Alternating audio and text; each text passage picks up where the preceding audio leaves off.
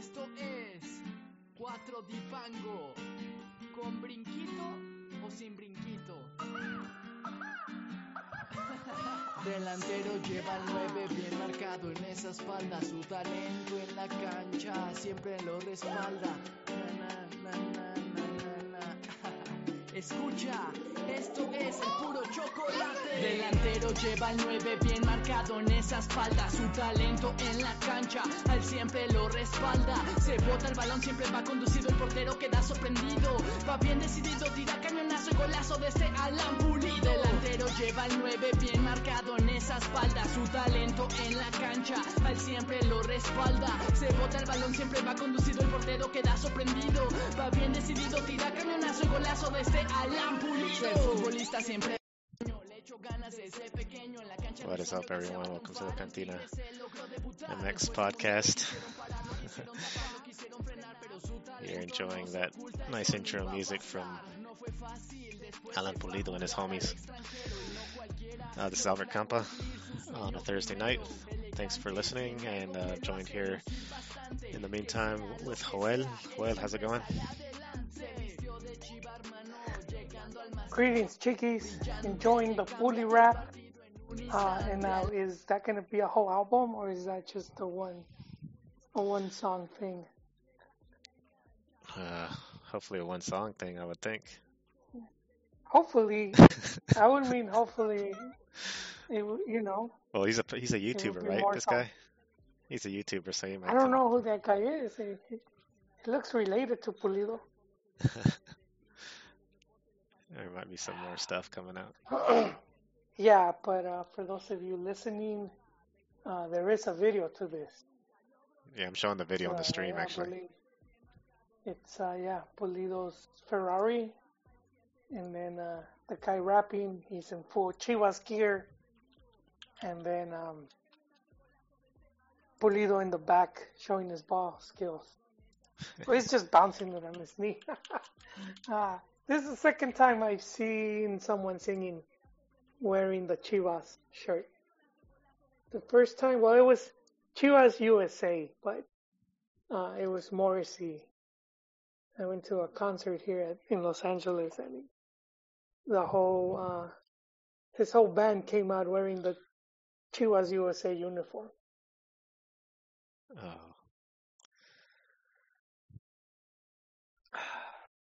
Yeah, so that's ah, uh, yes, Puli.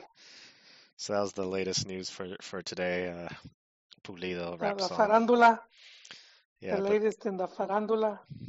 Now that the scored stuff has died down, Chiquis, do you think they paid him off, or do you think there just wasn't any more evidence? And of course, we're referring to uh, the pictures of the lovely ladies that were in the party with Layun and Chichagol, Chichagolazo, yeah, what he did yesterday. that's uh, yeah, I don't know what what happened. Uh, I sort of want to believe the players, but they were supposed to come out with some new stuff, and I guess they never did. I don't, I don't know. I never, uh, I didn't follow those They were, accounts, man.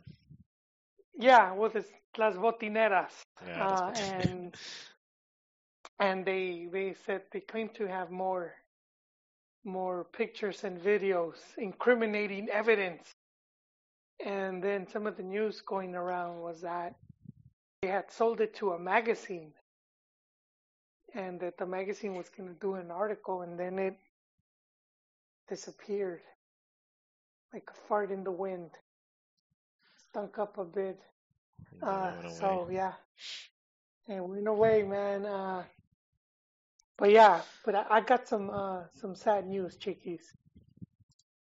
It's a Oh, beloved persona of Liga MX has passed away. And I'm talking about Max Camote. He was the he was the Puebla mascot. He's no more. They got rid of him, chiquis. And uh, Max and Camote had replaced Super Camote. So those guys are gone, man. The, the Camote brothers. Uh, but and, and it sounds kind of stupid, you know. Uh, th- they introduced a new a new mascot. They're gonna let they're gonna let the fans name him. Uh, If you haven't seen a picture, he sort of looks like the Mexican Captain Crunch. I think they're going for a general from the from the Batalla de Puebla when they beat the French army. But this is the thing about about uh it seems kind of dumb, you know, but the thing about Puebla is that the club is like divided. So it's like they have like new owners, but it was like the family that used to own the old club. They, they seem to have a stake in it. So I don't know if you remember, Chiquis. Was it about a year or two ago that Puebla changed their logo? Their badge was the, you know, the traditional looking badge. Now they have a round one, more modern looking. Do you do you recall? I don't. Uh, I don't recall that. No, Chiquis, you have one job here. Uh, But Okay, the one they have now seems to be like the one that I always remember, but I might be wrong. no, no, no. The one they have now, it looks like Celaya, like the old Celaya badge.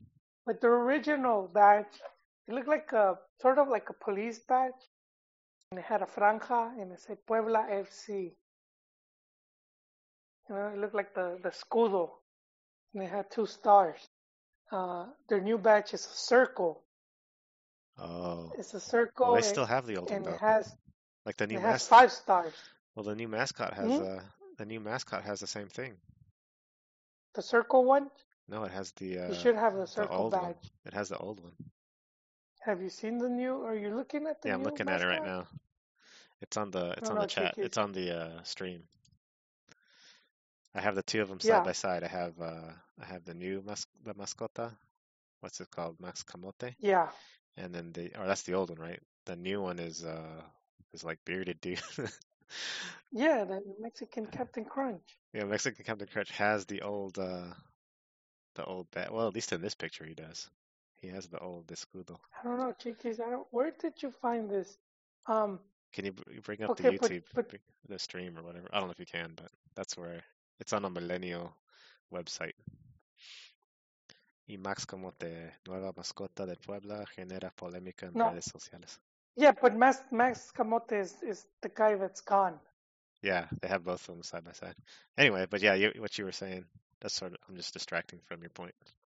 Well, the, well, the thing the thing to to see is that well, th- there's two of the old one, and and that you could see because because uh okay, so the original batch is Puebla FC, but then they have one that just says Puebla. FC is gone. Uh, yes. Does the does the does the one that the mascot is wearing does it say FC? Actually, no, it just says Puebla. It yeah, has it, see, it looks like so the old one, that- but it just says Puebla. Yeah, I, I'm looking at it now, Chiquis. I found it. They remade it. I guess people must have not liked the circle one. Uh, uh, but see, this is the thing about the circle one, Chiquis. If you see the name, it says Club Puebla, 1944. Yeah, yeah. So it's it's one thing that Mexican teams do, and fans sort of like, I guess, don't pay that much attention. Where and then it doesn't matter because we're still calling them the same thing. It's still Puebla. hmm But these names is is due to legal reasons. So it's it's not just that that they decided to uh, you know rebrand. It's it's just legal legal issues that you know there's usually infighting, uh, and it's also trying to wrestle control. And so similar happened with Chivas when Vergara took over, and but the name was slightly like it was SA de CV, and uh, and I can't remember though. I can't. Uh, and uh, one was Club uh, Club Social, and then the other one is, uh, and then they re redid it to, um, goddamn, what was the other one? Club Puebla. So SA de CV, and then there's the, uh, oh man, we're terrible at this. ACE, Asociación Civil. So the the original one, because it was a club, like like with people actually own stocks in or stakes in it. Yeah, the the, the original Chivas, it was Club Deportivo Guadalajara, SADCV. And then when Vergara took over, it, it you know, it changed from AC to SA. Uh, and but they tried for a while where it was just gonna be Chivas. Uh, they tried it, but they, they there was a lot of backlash. They Okay. they kind of went back, but um, but see, so so you're saying what, what does this matter, Chiquis? Yeah. Why What do I does care? this have to do with Explain. anything? Explain it to me. Yeah, why should we care? No, it just it highlights some of the just how poorly managed a lot of times a lot of the teams in Mexico are, and, and it's because it's it's very expensive to own a club, uh, you know, and some of these clubs they're owned by families uh, as opposed to big companies. So Chivas used to be owned by a, you know, by the socios, and and socios weren't just the regular cats. It was old families in, in Guadalajara, the old money, you know. So you own a stock in the club, and you could go to El Country, which was the country club, you know, play tennis. You had your you had your balcony, you had your preferred seating and VIP parking, you know. So that's that's what it was with with and same with Atlas and some of these teams. But uh, as we've seen, uh, a bunch of companies came in and then they took over a lot of the clubs. So that's that's how you kind of have the two Monterrey teams going up because you had uh, FEMSA and you have Cemex, which are huge companies, and and um, but but for the smaller teams like the Pueblas, the Morelias, even like Tolucas, and and you see how much they're struggling. So so this, this is going on with Puebla where where this type of like in in in-house fighting keeps them from you know from from improving from from even being able to invest more money which it seemed like they were doing with with you know with with the Estadio Cuauhtemoc you know how it was remodeled and modernized. But then then you have all this going on and it it could take years man. It could take it could take a lot of years just to settle these things uh, which is happening to an extent at Cruz Azul which is why we saw Victor Garces and the whole Pelaez incident. And that's very similar because even Cruz Azul Chiquis, they even changed their name for a while. They weren't able to use the their original uh, their original name, Mm. full name, I should say, their original full name uh, in their badge. So and then uh, the the the same guy Garces in an interview he was saying how they, they went back. They sort of fixed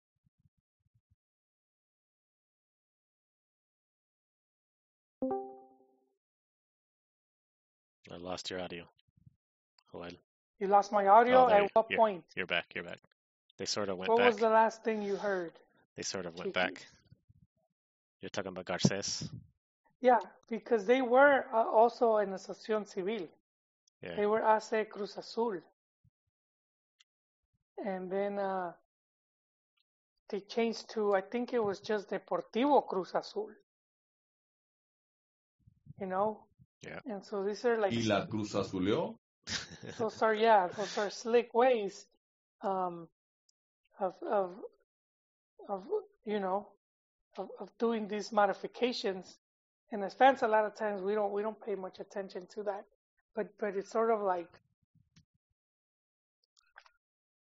it's a constant like like when we see how many clubs are being affected by this. So we saw similar with Lobos Buap, where they had there was that was ultimately why they ended up selling the franchise. Juarez was a, a lot of the infighting and they just couldn't afford it anymore. So they ended up selling the franchise. That was the second Puebla team. That was Buap. Um, and and so this this this uh, again, why why do we care? well, uh, we just had the leagues the league's cup final played yesterday. Uh, John Jagou was there. Hopefully he joins us soon to He's on. talk about. I just got on actually. I was. Uh, Oh, I don't know if you a... you've been listening to my little rant here. No, I, I, I- I just got. I was, I was trying to get up. I, I was trying to get a lovely frosty beverage from Oh, nice. from my refrigerator. John, Uh, I'm a- enjoying Yes, sir. will I will recap for you really quick. So, because I saw the news not too long ago about Puebla getting rid of Max Camote. Can I? Uh, that that is uh, frankly uh, now. Joel, did any did any of your rant include? Que ching oh, No. chingüe a su madre en America. It did not. Okay, I'm just I'm No, just no. checking. I'm just checking. Okay. And um, so I'm saying how well why why does it matter? And uh, a big reason is because Puebla is sort of divided. There's like new ownership and old ownership, and they had even changed the name from Puebla FC to to I think it's just Puebla now, uh, because they were. Uh, God damn, I so many changes I keep forgetting. Um, Well, a couple of years ago, they they even changed their logo. It was like all fancy with uh, you know with, with Yeah, uh, they rechanged it again. angels, and they went back to like their to their uh, to their uh, clip art. Yeah, but see, and if you look at the new one, it doesn't say FC anymore. Right. So, So- Puebla. You know, Yeah, that, that logo, it, it's not even clip art. It's it, it, it's like it's like first generation Macintosh. That yeah, no, they they just rechanged it. So they went from Puebla FC to Club Puebla. And now they're back to just Puebla. It was just Puebla. So I was talking about all this infighting, um, and how a lot of times, you know, we don't realize it, but but it's like when they're changing the logo or they're using a different name, it's it's you know because they're having problems. And so Cruz Right. Azul recently was having a similar problem, and they they even altered their name. And I, I think they went back to the original one. So so I'm saying how all this infighting keeps a lot of these clubs from pro- progressing, or or just you know investing more. So I was saying this is ultimately why why something like the League's Cup is going to end up becoming that much more important because you do have like you have like the Cinco Grandes in Mexico. MLS is going to have their Cinco Grandes too. You're already seeing Right. it with how much money some of these teams are investing. If you look at Atlanta and the, the huge stadium they have, the type of players they're bringing in, uh, Galaxy as well, the type of how much money they're spending on bringing in players, LAFC. So we're bound to see about four or five big teams from MLS. So when you have a Leagues Cup, ultimately that's going to turn into like, you know, like Diez Grandes type of like just overall more competitive because a team like Atlanta is going to be able to build more strong team than a Puebla that can't even get their mascot straight, you know, or uh, or a Veracruz. Where, do you uh, where do you, where do you stand on the on, on the Max Camote scandal? on Max Camote. So what would what would be worse? Would it would it be worse to lose Max Camote or or, or Tibu? well, Max Camote replaced Super Camote. I would I would have them both. I would bring them both back. You do not discriminate when it comes to Camote. You're you're gonna have Max or Super. It, it's either way is okay. Yeah, either way you could. Yeah, maximum Yeah. pleasure Camote. We have But, but if, they, the- if if if they did they try to replace Dibu the Hood, would you would you feel would, I- would, I- you feel like something something's happening to your league if if, if, if Dibu's trying to get replaced? It depends. Did you see the wolf that uh now was that even real? Uh they had this wolf but it looked like No, like the type of wolf you see from was that Xolos? No, Was no, that- it was it was a wolf. I know, but it was Xolos for some reason, wasn't it? No, no, Xolos is the dog, but they had a werewolf. I thought that was a. There was this scary looking werewolf. And if you're a little Well- kid, you're gonna have nightmares if you saw that. A couple of years ago, uh, Dibu dressed up like the clown from uh, was it Pennywise from from It? Oh man. He's scared. They, he looked pretty dark scary. If you if you, if you ever if you look it up on the on on the Google Images, it's a it's a pretty scary picture. Of Yeah, I can't imagine being a little kid and Oh no, it's They Lobos Were you, were you That was Lobos Buap. there you go. Lowe's Buap had I don't know if that was a one time thing for Halloween though.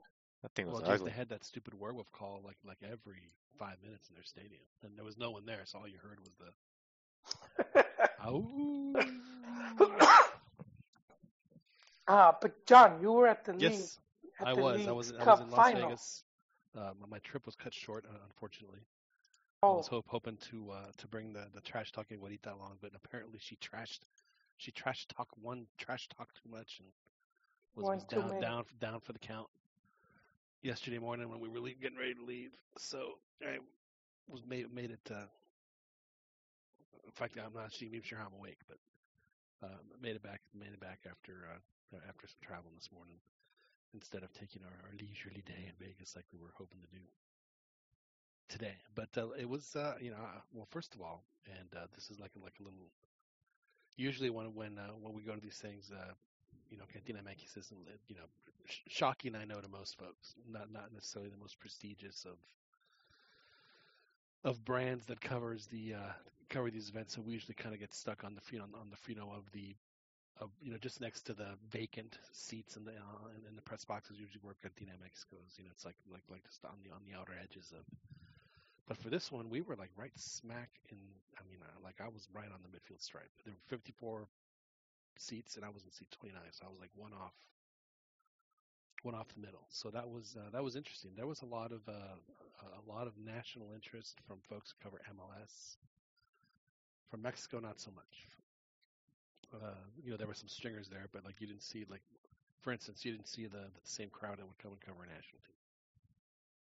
So, I found I found that interesting, and then and then reading today, like all of the the Mexico, like you know, this is the torneo inventado and blah blah, you know, which which I it's fine, but I, I kind of agree with you, Joel. I think that you know you know you know I would. Uh, I, I, would mock this tournament at your peril. I think the League's Cup. I, I think I think it's going to end up becoming really massive, especially if they can, as you pointed out, if they can get one of the one of the grandes of MLS to play one of the grandes of uh, of Liga MX in the final.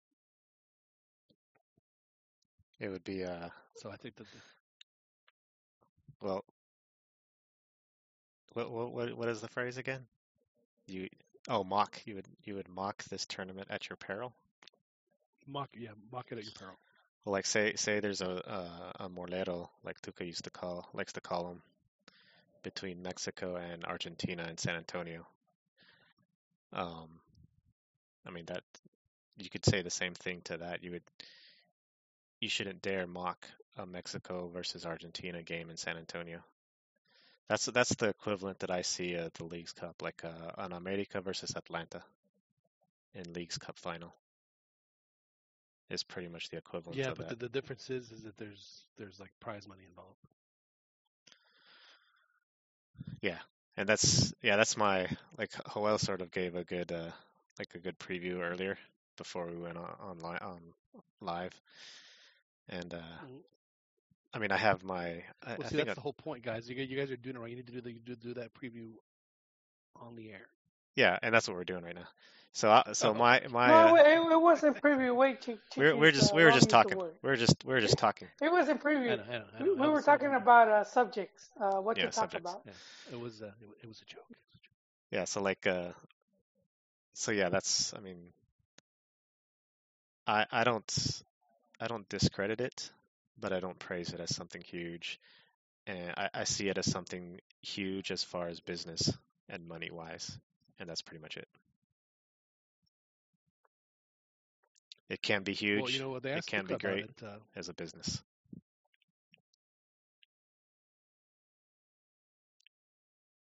They asked Tuca about it, and he's actually okay with. And you know, and, and the funny thing is that I, uh, when I was, by the way, um, this is the first time I've ever been to really been to Vegas, and then actually gotten to like go outside of the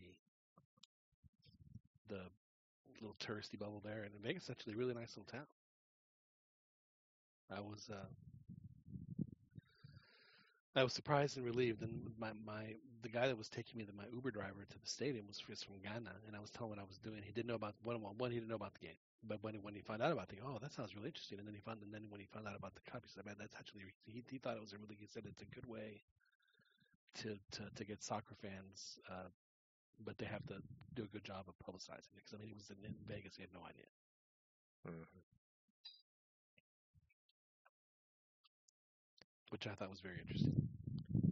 But uh, Tuca actually did have something to say about the. Let me see if I can dig it up. He did say this at the end, which I think is just hilarious, and it'll definitely uh, be a part of our show. Gracias. Thank you. Good night. God love Tuca. Ya You know, I'll get to I'll get the soundbite here in a second. Oop, Maybe I have to turn that down. But uh,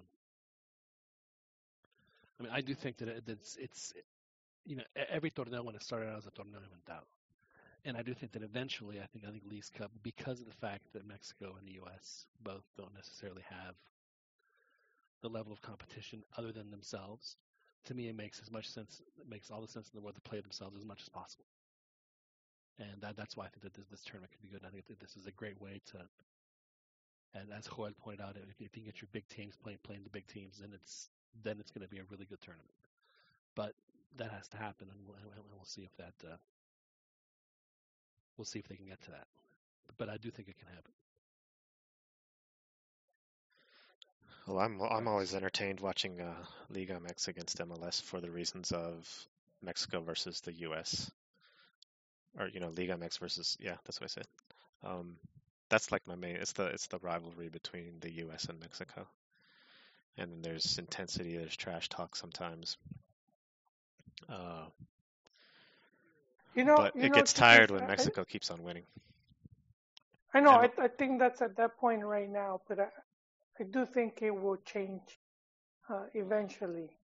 We're we're still like, this is still fairly new. Uh, it's fairly young. You Well, know. let's be honest. For the Leagues Cup to be the success that they want it to become, MLS has to be better. They have to. They have no choice. It's on them. For oh for League's Cup to be better to be a a success. Yeah, I agree. I mean, if if well, I don't necessarily think that the CCL is sort of like a a failure. I mean, it's pretty entertaining every time every every time it comes around. People tune in and watch Mexican clubs beat MLS, which ha- which happens the whole Right. every But see, but that's what's great about the Leagues Cup is you get to see that in, in, in, in the summer and fall, and you get to see it again in the winter and spring. Yeah. So that, so that's So you have all all, all four seasons covered. Yeah, and that's that's great. Um, it's good, uh, good cash flow. Hopefully, the the Mexican clubs can use that cash and uh, develop, uh, well, you know, f- for facilities for youth development, uh, getting uh, the most out of the youth that are in Mexico, so that their players can become better and they won't rely so much on on uh, foreigners, on South Americans, to make the club uh, competitive and, and high quality. My, I guess I'll go into my like uh, my negative views on the League's Cup, being that Mexico always beats MLS. So I'd rather see them compete, just like we watch, just like we want our uh, our Mexican players to go out to Europe and compete against the best in Europe. I would see, I would like to see the clubs compete against the better clubs and not uh, MLS, or not wait for them to get better, or not help them so that they can get better and then they can help us improve. Um, sort of like we're helping them, we're pushing them along so that they can help us be better. Where we have South America, we have uh, Libertadores there, and uh, Yeah, but Mexico makes too much money, Why why, why would they want to leave that? they, they make some. They make, Ultimately, I think well, what's going to happen with, uh, with with with the Leagues Cup, Chiquis, is that I think that you'll you'll see the South American teams want to You- uh, participate in. You it. you beat me to it, John. It's like we were okay, so that would be great. exact same thing. Like It's, what? What? Wait, yeah. you know, black and white. It would just capture the moment so nicely. Oh, oh man. So that so that would be good. I was I was thinking of this earlier. Like uh, you get rid of CCL. Like why why do you need CCL when we have this and it's going to be throughout the year, like you said? Get rid of CCL. Because because that, that's what I said. You have you have in, in this half of the season you have Leagues Cup, and the second half of the season you have CCL. Why do you think MLS and Liga MX didn't want to play CCL in, in the first? Because they, they knew that this that, that this thing was going to come online a few years down the road. Oh, so so the CCL is going to still be around? Oh yeah, it's not going anywhere. See, whether it works for Mexico and, and MLS teams is that they're through to the knockouts, and the knockouts don't start till February. Okay. Well, I, I think the the sooner Now, the the South part- Americans can get involved, the better. Well, Chiquis, it's only a handful. You know, it's all not, teams. not They want to move it to all teams. team in South America is that strong. And even now, a lot of those teams aren't as strong as they used to be. Not even like the River Plates or the Bocas. They're nowhere near what they were just because how much um, they've been pillaged for talent by Europe, which is another topic I kind of wanted to get into because I keep seeing this whole um, this whole thing about like, like there was a post about how in England they're they're playing more tiki taka style, you know, and it's like the the Guardiola type influence and Mm. and and it's you know to me it's a kind of fascinating, almost amusing because it's like that style football has been played in in South America and Latin America since since the ball started rolling. Uh, and I think we're seeing it more in Europe now because obviously they're filled with South American talent. You know, so that it's sort of obvious progression. You have all these players from Latin America. Uh, you know, obviously the teams are going to start playing, uh, you know, just adapting or, or, or figuring out ways to use some of these players better. Because they used to be criticized.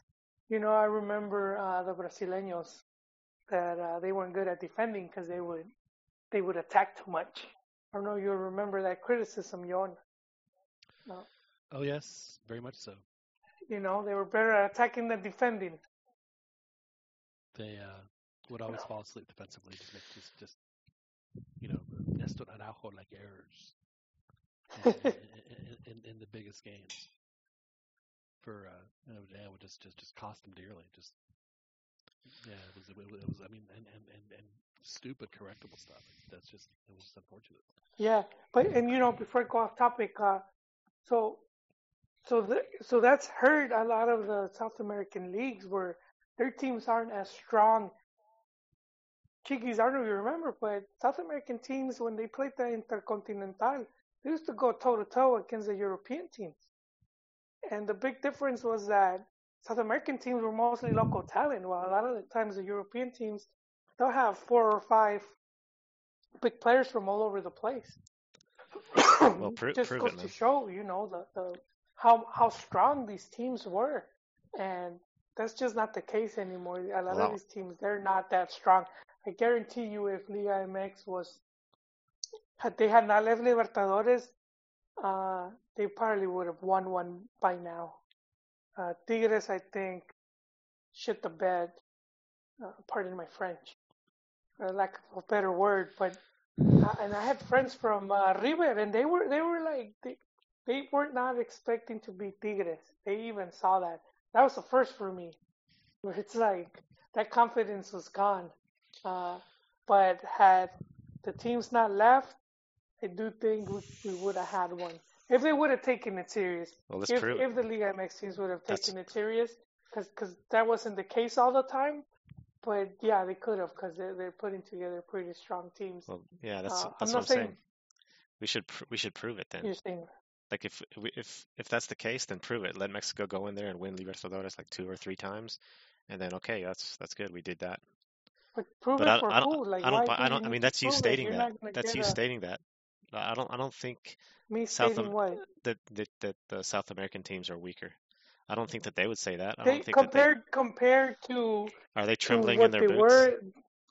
If they if Mexico are comes back, one absolutely they're weaker than what I mean. Like even ten years ago, they are they trembling in their boots though? If Mexico comes back into the into the thing, they're not going to be all afraid. Uh, the Boca, the river, they're not going to be. No, they they're not going to be afraid, but that the fact that they're weaker means it's easier now. Well, let's see it happen because we already know what happens against MLS. So let's see it happen against uh, against South America. That's what I'm saying. If you want your players to improve, if you want your league to be more high quality, then you got to play against hi- higher quality, not against not against lower quality. If you want to make money Yeah, and but play see against that lower quality, then yeah, by all means. but again, Chiquis, you you're not. What I'm telling you is, not every team is higher quality. Uh, Well, we, we got to see that though. with all due We got to see that. teams from Venezuela, teams from Ecuador, Bolivia, Peru, those teams aren't aren't like that. You're gonna say you're gonna get good because you played Cienciano. And I'm not trying to disparage those leagues, but they're no different than MLS. Well, we got to we got to see that though. I don't, I don't know if. I MLS teams have a have a higher ceiling, man. I don't know if I buy that though, man. I can't buy that. You I gotta don't buy see. I gotta see That, uh, stats. I gotta see facts. I gotta see head-to-head matchups and results. That's what I. That's what's gonna Well, I prove mean to me. the the the well, okay, well. I, I I personally would love to see Mexico play South American teams, but I think that in, in their current uh, situation they have with the confederations, that the only way that that's going to happen, it's not going to be in any official tournaments. It's going to be in a tournament like this. Well, Bonilla said uh, in Tom's article there was a section on it where he said that it affects uh, Liguilla. Libertadores affects Liguilla. I think on both. Uh, on both. Uh, both liguillas in, in the year. So it sounded like the only way to fix that would be a long tournament for Liga MX. Or to shift around Liguilla, which would probably not be ideal because you'd either have a break between the regular season and Yeah, Liguilla or something. So Because MLS has their has their postseason and they have a Fecha FIFA right in the middle of it, and it's like it just like like it disappears for two weeks. It's it's it's just it's Well, bizarre. Libertadores, like Con- CONMEBOL, they changed their Libertadores schedule, which screwed up Mexico. That's why uh, Mexico sort of left or got ousted, per that article. And Nah, it- that was no, that's excuse. exactly yeah. so that so the uh, so like if they if if I would bend the- I would bend Liga MX to the will of of Libertadores. I mean, I don't know the whole background of Bonilla and what his thoughts are, but I would bend the schedule, and I don't I don't even mind going to a long tournament. To, as as long as we get into Libertadores and then maybe win a few, then you know, okay, we've done that. We're done with you guys, South Americans. We're gonna go mess with MLS or whatever. Um, that would be my ideal thing because my and and this and I know John, you've mentioned it before. The Liga MX isn't there to to uh, to uh, strengthen the national team or anything like that. But I want to see Mexican players, Mexican youth, play in the uh, top, the best quality league they can in Mexico against quality uh, opponents throughout the continent, and then eventually go to Europe, become huge stars stars in the biggest leagues there, and then and that doesn't even I don't even care about the national team. That's totally apart. As long as the Mexican player, the Mexican itself, gets to the highest quality they can get. The next Hugo Yeah, I Sanchez, mean, there's no that. there's no argument from there. I mean, it's you know, and, and whether they, they get there from Liga MX or from MLS or from whatever other league, Yeah. they can, so be it.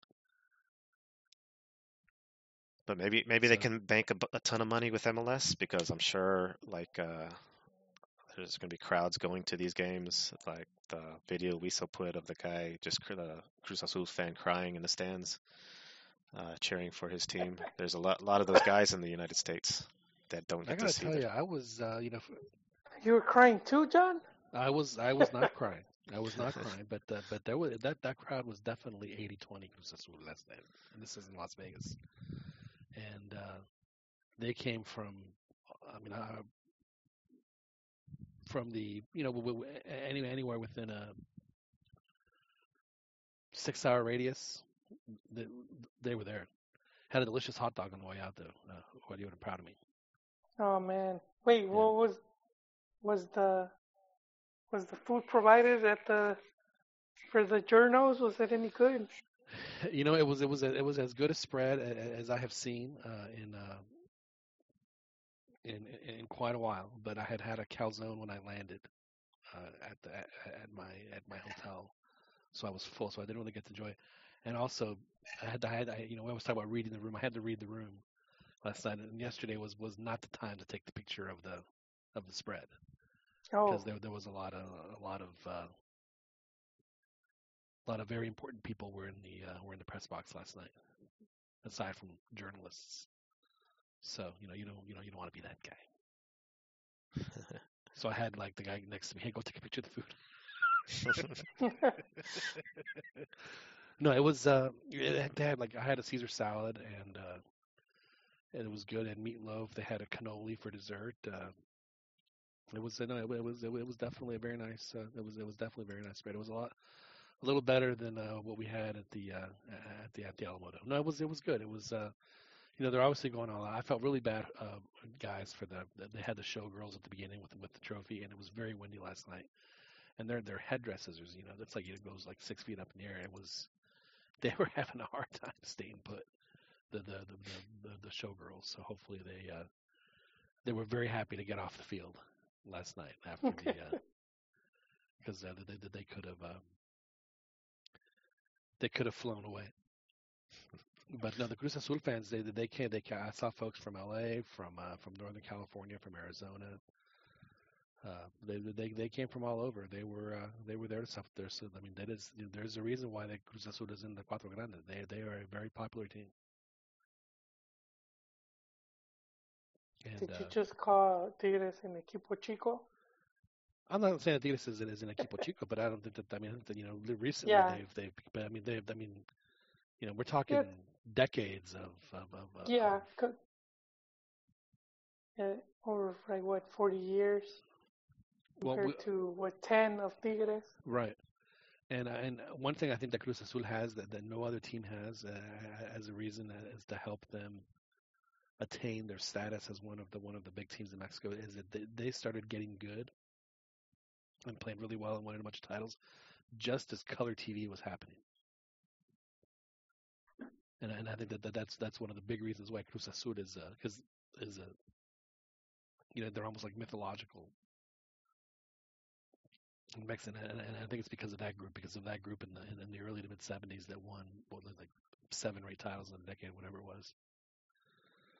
You could tell there. That's uh, You could tell it was blue. because of the fact that they, uh, yeah, well that and then just you know they were the best team and they had, you know, I mean you know it's the first time people are watching soccer in color and it just I, think you know it's kind of the same thing with the Cowboys. You know the Cowboys kind of and the NFL started getting good just as color TV was happening, and so I think that it kind of it helps uh, the imagination with, with folks. Uh, let me let me ask you this. Uh, well, I, uh, one thing I was trying to watch uh, through the TV was their emotion after the whistle blew, and I, I see uh, it seemed the players seemed a little toned down. Um, the Cruz Azul players, you know, usually they they'll be jumping around and stuff. Uh, in other, I guess, higher higher Uh, class tournaments, and this didn't seem they didn't seem too excited. you know, I think that they, that they both, because they're both professionals, I think that you know that there was a certain point where they're like, you know, what, we want to try and win this. And I mean, it wasn't. I mean, it was. I gotta tell you, you know, as, far as intensity, it was it was ten times more intense than any, any, any friendly. There- was definitely intensity on the field. You know, the players move. I mean, they just they they know each other better, so it's just, it's just going to be a better a better quality soccer. So you know, the passing was crisper, and you know, the the, the shots are. Um, you know, they, they seem a little fiercer, and you know, et cetera. It, it just seemed like there was just a just a, as far as intensity compared to friendlies, it was it was it was definitely ratcheted up. The one player that that really impressed me last night more than more than anybody was Gignac, and oh my, god, I mean he, wow, what a great player. I mean he he is the very definition of a complete forward. He does everything, everything. It was uh, he was he was impressive to watch, and he he he never stops not trying to be available for his teammates wherever they are on field. And he does this really sneaky thing where when he when he goes out wide, he kind of plays, po- you know, just kind of sits in the back and then wait, waits for the ball to go wide on the other side, and then he just full on sprints into the box and hoping he catches people unmarked. it's uh, he was impressive. He was he was definitely uh, uh, that was something that I, that I was looking forward to watching play, and I'm glad I got to see it because it was. He was always trying stuff. Uh, he didn't, uh, you know, have any like good quote unquote chances on goal, but I mean, you could tell that he's just a, just a terrific player. It, it was I, I came away very impressed with how he played, even though he didn't score. But to answer your question, Chi, because I think that you know, w- w- was the intensity the same of say Liga MX final? Absolutely not. But I mean, there was definitely some pride on the line, and uh, you know, when Cruz Azul scored the second goal and got the game winner, I mean, the crowd went bananas, and the players went bananas. It was it, it was a big goal for them, and it was a big goal for the for, for the fans. It was uh, it, it, was quite a little party. I was uh, very happy for the Cruz Azul fans that. Uh, they got to see them uh, win uh, and lift the lift the cup because frankly they just don't get to do it very often and haven't, despite their unbelievable history of of of, uh, of, of winning trophies. They just over the past what is it, 15, 20 years, just haven't won as many. So the fans got a little taste of that. They were uh, they were quite happy. And Tuca was very very calm in the in the, in the press conference too. I was I was wondering if he was going to yell at anybody, but uh, the, you know, he gets to have, you know, the ladies ask the, the first question in Spanish, and uh, they, you know, one lady says like, like, well, what, what went wrong? I was thinking, man, if you were a dude, would would would, would answer your question as politely as he did? It made me, uh, it made me curious. But uh, it was a, it, it was, it was a good, it's a good first step, and I do think that in the immediate future of this tournament, if if they can get storylines like Carlos Vela de LAFC go play his, uh, you know, his the, the, the, team where he grew up, Chivas. You know that that would be a good story. Or or, or Zlatan with LA Galaxy, you know, going going to adding one more conquest to his career. Is he can he can he win at the Azteca? You know, stuff like that could really make this tournament. Uh, yeah, and, and I think we'll see it, John. I I think we'll see it. Huh? Eventually, they just have to keep playing it. I think that's that's the and and I think they figured it out because this is what the third, maybe the third attempt. Right, they had the Superliga for a while, and, uh, and, and I don't know if they did anything before that. Yeah, and they've had like friendlies and whatnot, but yeah, this is like the second or third attempt.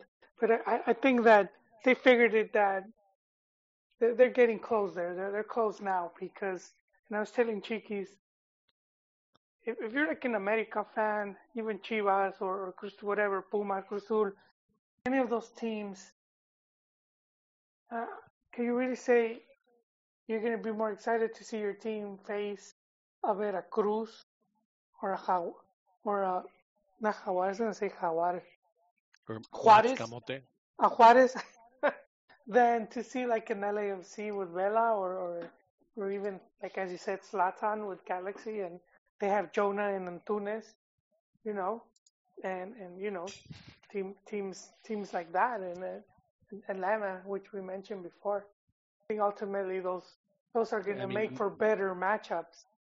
Uh, you know, with Miami FC coming into the, the league, you know that they're going to have a couple of hot shots because Miami is the is the capital of soccer for European and South American players. That's where that's where they go spend their off seasons. Yeah, and they have um, golden balls. Um, David Beckham, and he's he's and he wants trying, to bring Lionel Messi. He's trying. Yeah, Messi. One of the rumors I heard is that he wants to bring Messi and Ronaldo. Now, why would honestly? Why would he bother? Why would he bother bringing when he has La Trophy sitting La Tro- right there, right there, right? Yeah, no, but I do think he's gonna end up bringing in uh, at least one or two really good players. They might be in the twilight, but at least to the extent of what like uh, Zlatan was able to do. Because I do think that players coming now are taking it a bit more serious. Because you see with Zlatan, he's not, he didn't just come in here to cash his check. You know, the number of goals he's scoring is impressive. Not only that, but the quality of goals he's scoring. And you have, uh, who's that English guy? He said Washington. Wayne Rooney. Wayne Rooney you know, so you have players coming in and, and they're beginning to take it more serious. They've they figured it out. Uh, who was it that was it the guy from Chelsea that played. Um, Frank Lampard. I think it was Lampard, and he was talking about how it was more difficult than he expected. He talked about how, you know, when they travel, the different in, in, in climate and whatnot, and how it just made it way, way, you know, it's not like what you expect. Yeah, well, he has to fly. He has to fly commercial. That's probably something that he wasn't expecting. You know, No, yeah. they Flying their lovely charter jets on Turkish Airlines. Well, we'll see yeah, if so that. there's a lot of news. Huh? I was just gonna say, we'll, we'll see if that gives uh, if Cruz Azul gets a little bit of a boost from from that Oh, uh, I'm glad you from brought that that up because that championship because I I see them getting spanked in Seoul on Sunday. Oh, oh, snap, snap, snap. Well, you know, you know, I, I, I do think it benefits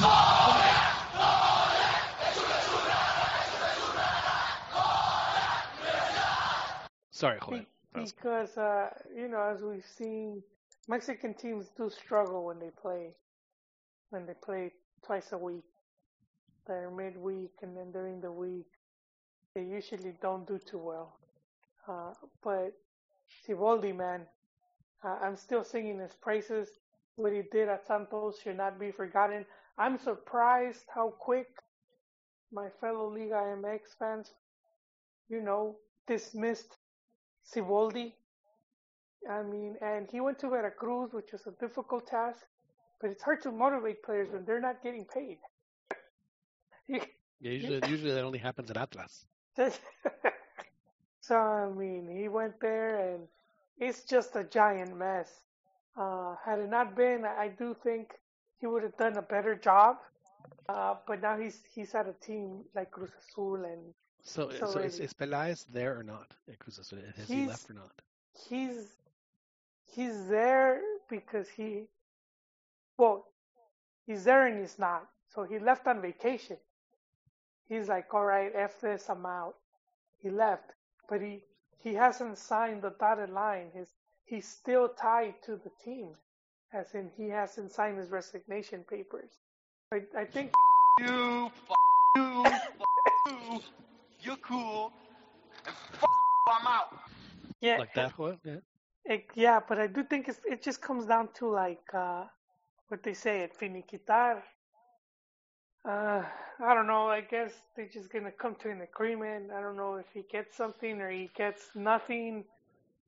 There's a slight chance he might stay. You know, if Billy the, uh, wants it the, to. uh, has did- the woo has the wooing started at Chivas yet? Yeah, yeah, it has. It has. But he did say it on air that if Billy asked him to stay, he would stay. So I guess the ball is in Billy's court. Right. Well, he's a he's a man. You know, that's uh, you. I don't think anybody who has followed Ricardo Pelaez's career would, would be surprised with with that comment. He is uh you know he he's uh he's a, above all else he's a professional and, and if he's tasked to do a job then he'll do that job until they tell him don't do that job. yeah. I mean, if I was Pelaez, I would stay until the season ended. But, you know, to each their own. Uh, but, but then uh, there is the rumor now, as I heard from the lavaderas, Uh-oh. is that there are those from the OmniLife brass, the OmniLife Chivas, and they want to jump on it, man. They want to jump on on Pelaez, and they're ready to to make him an offer. Did he uh, did he ever wear the uh Yes, sir. the yes, red and white? Did. There there toward yes, the end he did. He came in after the '98 World Cup, and it was him and Luis Garcia, which was felt weird. You know, I that's why I guess that's why now seeing Oribe doesn't fade me. Right. I was like, where were you when we brought the two America icons to The two play, America forwards. Yeah. one after the other? Huh? But no, at the same time, actually. Right. Yeah, yeah. Uh, um, but he was So what- he was a gentleman because he he was injured and he he's like I'm you know I'm not gonna be here cashing a check when I can't play. and he removed himself. Did uh, do you think that the uh, the Chivas front office is, uh, has found out which of the local uh, torta ahogadas, uh, Peláez slices they've been they've been air shipping them to him daily to remind him this this this could be your this could be your lunch every day. Right if they were smart, I think they would do that. They would figure a way to woo him. But uh, I don't know. Can you get a good tor- torta ahogada in, in Los Angeles? I don't know, man. I just know that Chivas better be doing something because,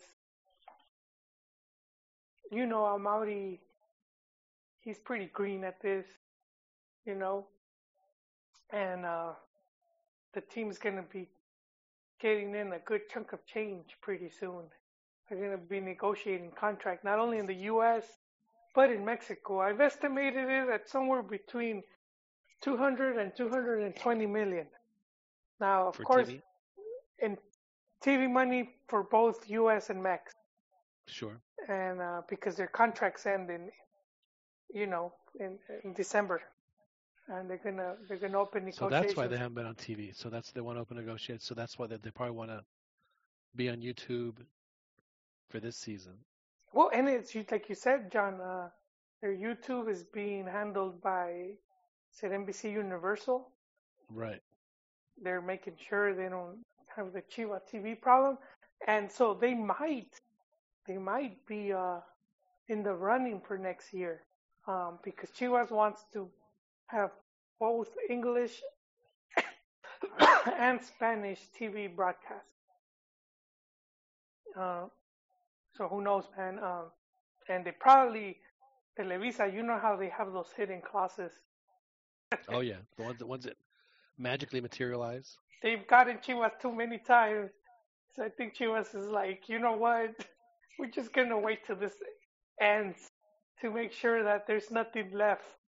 That this contract is is done, uh, and then we could start a fresh one. I think that's what's gonna happen ultimately. That they're just gonna, you know, they just took the knee, John. They're gonna let the clock run out. Well, yeah, because I mean, if it you know if if, if it's done in December, then they can negotiate with with uh, with with with TUDN, which is both Univision and Televisa, or like you said, they can negotiate with or or, or bring Telemundo to the table, who they already have a relationship with through their Chivas TV, and they've been on Telemundo before, Yeah, and, and and NBC I'm, I'm sure been Telemundo would love to have Chivas back. Well, and NBC because it, you know, they show the they show EPL, right? It's, it's Right. at NBC and and uh, Chivas will draw more. It it will draw more than Champions League or or Yeah, EPL. because they could put the uh, the the the Spanish on Telemundo and the English one on on uh, on Universo. Yeah, yeah, and then little by little, that's how we start. Uh, you know, this league cup starts becoming a thing. You know, if, if Chivas right. is bringing the ratings, and then NBC puts and the money. when, when or- that trophies goes to Atlanta United and it comes, it comes back to the chosen one to, to play Chivas in, in, in the quarterfinal. Now, one thing that I think has to happen in in, in, in the uh, in the League Cup is there have there have to be the games in Mexico. It's it, it- it's just it's just not uh, sporting to play all the games in the states, and that was one of the, one of the things that, that Tuca stressed. He said, well, he said he said two things. He said there have to be games in Mexico, and there has to be a, a, a a home and away leg. I disagree on the home and away. I think that for a tournament like this, I think it'd be more fun if it was just a single elimination. But I do think that there have to be games in Mexico. That's gonna that's gonna affect the bottom line a little bit. How so? They're not gonna raise no ticket prices. Oh, you mean as far as the uh, the, the, the well, I mean the, the, they make all their money back in the semifinals and finals. Don't worry, because those I guarantee you will be in the states. But like the first couple of rounds can be uh, can be uh, you know you know w- w- wherever home home or away. And then you're gonna have like if they do, I think because they didn't they say their end goal is gonna have all teams involved. So when they were talking about Right. Major League Baseball comparisons, Um, so Well, I in said well in, in, in that sense it was uh, it was uh, it was it was like interleague play where Yeah, they play interleague. league where they play a game that that they that counts toward points in in your own league. yeah. So Joel, what what do you think about uh maybe a Minnesota FC against uh, Veracruz? how many how many uh how many people No, gonna no, fill it? chiquis, you haven't been paying How attention. many how many people are You're gonna talking fill it? about the Diez Grandes. You're talking about the Diez Grandes. Uh, No, so but I I'm do not think I'm not though, ultimately man. we're going to see I'm from the big venues in the U.S., the two LA teams, uh, like Atlanta Yeah, and I, and I New York, what you're saying, one of those. How, how is that any different than than Veracruz playing Juarez? It's not. That's what I'm that's what I'm saying. But like in the U.S. League's Cup match, number whatever, Veracruz How against how is uh, how is playing Minnesota? That'll just be filler, chiquis. how That's is what That'll playing be filler. Veracruz any Okay, different you than gotta playing get gotta get some filler. Look, Yeah. you you see it in Champions League. Don't tell me every Champions League game is a high profile match. Uh, not. You get sometimes some of these small teams that play each other, and, and nobody just cares. Nobody's I'm gonna just watch an Olympiacos versus uh, whatever team, you know. Werder Uh, for, hey man, they did a uh what's what should we call it? West did a uh, a video on Olympiacos. He tried to go into I guess it's called Section Eight or whatever, where they don't take cameras. They don't like cameras and stuff in there. It was pretty interesting. But anyway, yeah, I'm just saying like there. What are the how's that stadium gonna look like? Uh, the perceptions of maybe I'm I'm just guessing six thousand people. Well, I mean, uh, you know, again, it's. Uh, I mean, how, how is it any different? You know, and, well, I mean, how not. it going to be any different when they when they play not. just a, reg- a regular league game? Yeah, it's not. It's it's probably be less though. Like you you you take up Puebla versus Veracruz, that's still gonna get you some some some You know, doesn't it seem like like Puebla and Veracruz play every week? I mean, isn't there always that one matchup? Liga There's always like, some. th- Well, don't, we talk about every bum fight bum fight games all the time, right? Hold yeah, we do. We we have the bum fight what do we match got? of the week. What is the Yeah. bum fight? Who, who is Chivas playing? Because that, that's probably usually. Oh no! Oh, It'll, Oh dang. oh, I'm, I'm sorry. I'm sorry, Joel. I'm No, it'll be one like on Sunday. it'll be like Juarez. Juarez It'll and be like That Juarez or. Veracruz. Juarez and Veracruz play Uh, on Sunday, man. That might be the Sunday, one. Isn't it Juarez? Is, isn't it Juarez Veracruz? Yeah, that might be the one for Veracruz to finally break the streak. you know, Juar- Juarez is the club formerly known as Lobos Buap. Yeah, so that might be a chance for Veracruz to finally get a win. But yeah, that's Yeah, that's the, Juarez that's your Verac- bum fight. Prime time Sunday night. It's going up against Sunday night football. Let's see what, what, what Sunday night football is on. So you're going to have your choice of watching Juarez Veracruz or the Ram. Well, the Rams or the Browns, which really isn't that much better. But uh, yeah, that, that, that is your, your prime time Sunday matchup is uh, is Juarez uh, Juarez Veracruz. Well, it'd be interesting to see the ratings in Mexico though, between those between those two games. I assume the NFL is on in Mexico, or that Sunday night game would be on. It is, but it's on on cable though. So Oh, okay, so is there yeah, but you're right though. It would be interesting. Yeah. Well, the big the big game on uh, on Sunday, of course, is the uh, the one that you mentioned earlier, Chiquis. You know what's going to happen, Chiquis, after after the end of the game on uh, on Sunday? Uh, s- It's going to be it's going to be glorious because we're going to have uh, we're going to hear a lot of this. No los merecemos, este equipo no los merecen como afición, porque les falta actitud, les falta partirse la madre. It is a Lady Cemento after Cruz Azul. Yeah, they're gonna have a, t- uh, a temporary high, a few days of a high, and then they can go back to their normal selves. So actually, the, the you know another big game of the week is going to be America playing uh, Querétaro. Oh, and, and, and Necaxa playing León. So there there are some uh, some some, Sure. some top top matchups. Yeah. Ne- Necaxa has been the surprise team of the. Well, one of them. Yeah, they Oh, are. yeah. They lost their big goal scorer, who's who's now scoring goals for Portland Timbers. Who El you know, they, Brian. they, they did a transfer in the middle of the season. Go, you know, outside of the transfer window, he's just gone. Adios. I don't know how that uh, how that works out. But yeah, but he is. Uh, he he's gone, but it doesn't matter. Necaxa's in- tied for first place. Have it on goal differential by one goal over over uh, you know everyone's pick for second place this year. Uh, the the Querétaro, the, the Gallos Blancos, the the big white cocks, the fighting white cocks.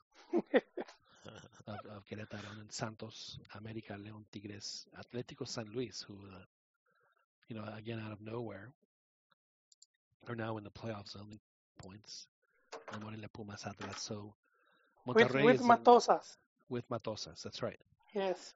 Monterrey is uh, with the 12, and then uh, Guadalajara has uh, 11. Guadalajara, Cruz Azul, and Tijuana are all tied at 11. It sounds terrible. They have 11 points. They're only two points out of the uh, out of the, the playoff zone. So once again, you know, we're, we're still at the point in, in, in a Liga MX season where if you go on a three-game win streak, you can go from 14th to third. Well, San Luis made a huge jump out of just one win, though. So I don't. I haven't looked at it in depth. We, but we should keep. We, we should we should also note that because of the 19 teams, a lot of teams haven't played. There's like some teams have one more game than the other. That is true. That is true. It is an imbalanced schedule. And uh, so out of the uh, in the top, like I said, three teams that are tied, uh, Necaxa has actually played one more game than Querétaro or Santos, who both have 17 points, and uh, that that is a that is a very good point, Joel. So it's uh, and I'm not even sure. I was looking trying to figure out when Pumas has their their bye week because I don't know if it's like a fecha FIFA or bye week, but I know it's uh, it's going to be coming up soon for them. Yeah, and well, we see what happens with Toluca. Uh, people are expecting El Bigotón La Volpe to be sacked. He had a defeat against Morelia. I believe they lost at home. Um, which They would have did. made They it lost worse. at home, yeah. Which yeah, which, which how how he hasn't been fired, it frankly is just shocking. Well, you know who was, you know who was made GM at Toluca? Uh oh, who is who is it? Joel?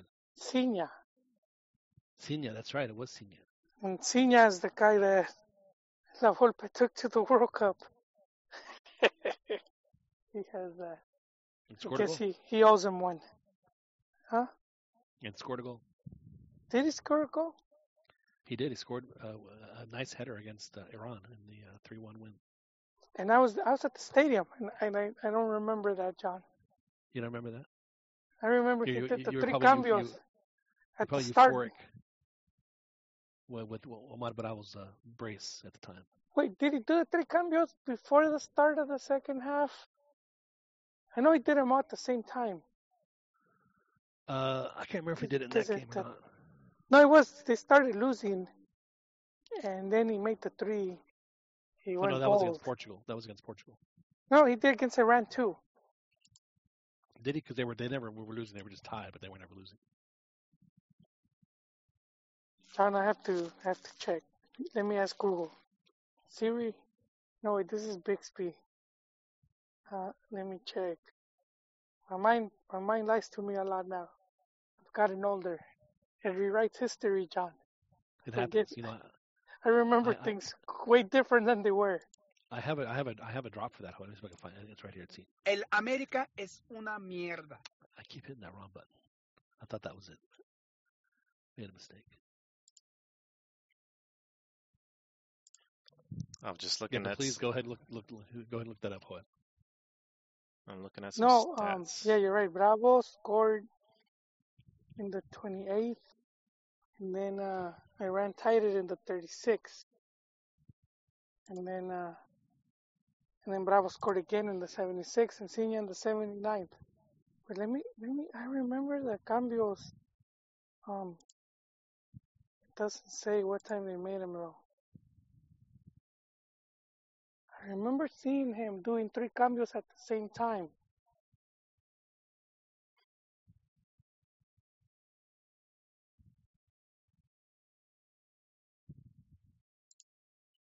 Well, regardless, uh, you know his uh, his time at uh, at Toluca is tenuous at best.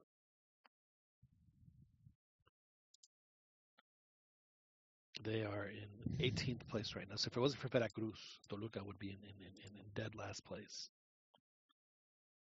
And they have uh, they have Atlas next away, so uh, Atlas can. W- w- now, Joel, the last time uh, Alexis Vega scored,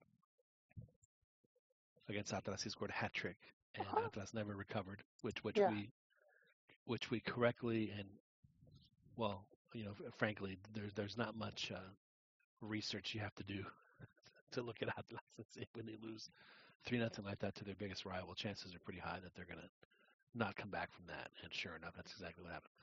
They lost one. They lost one 0 this week to uh, to to Guadalajara, but but they were they were humiliated by by by by, by a goal celebration where we saw a little Oh. too much of Alexis Vega. So so so how, how, how, my question to you is Joel is my rhetorical question is is is will Atlas be able to recover Uh, maybe, maybe, and, Alexis and, Vega's hindquarters? and I'm gonna go back to what we were talking about when we opened the show about how these clubs have, you know, different ownerships or, or like multiple ownerships, and this is Atlas right now with, with TV Azteca maintaining a stake, and as well as Grupo Orlegi managing it, and I'm pretty sure that some of the old socios still, still own some of that, a piece of that pie.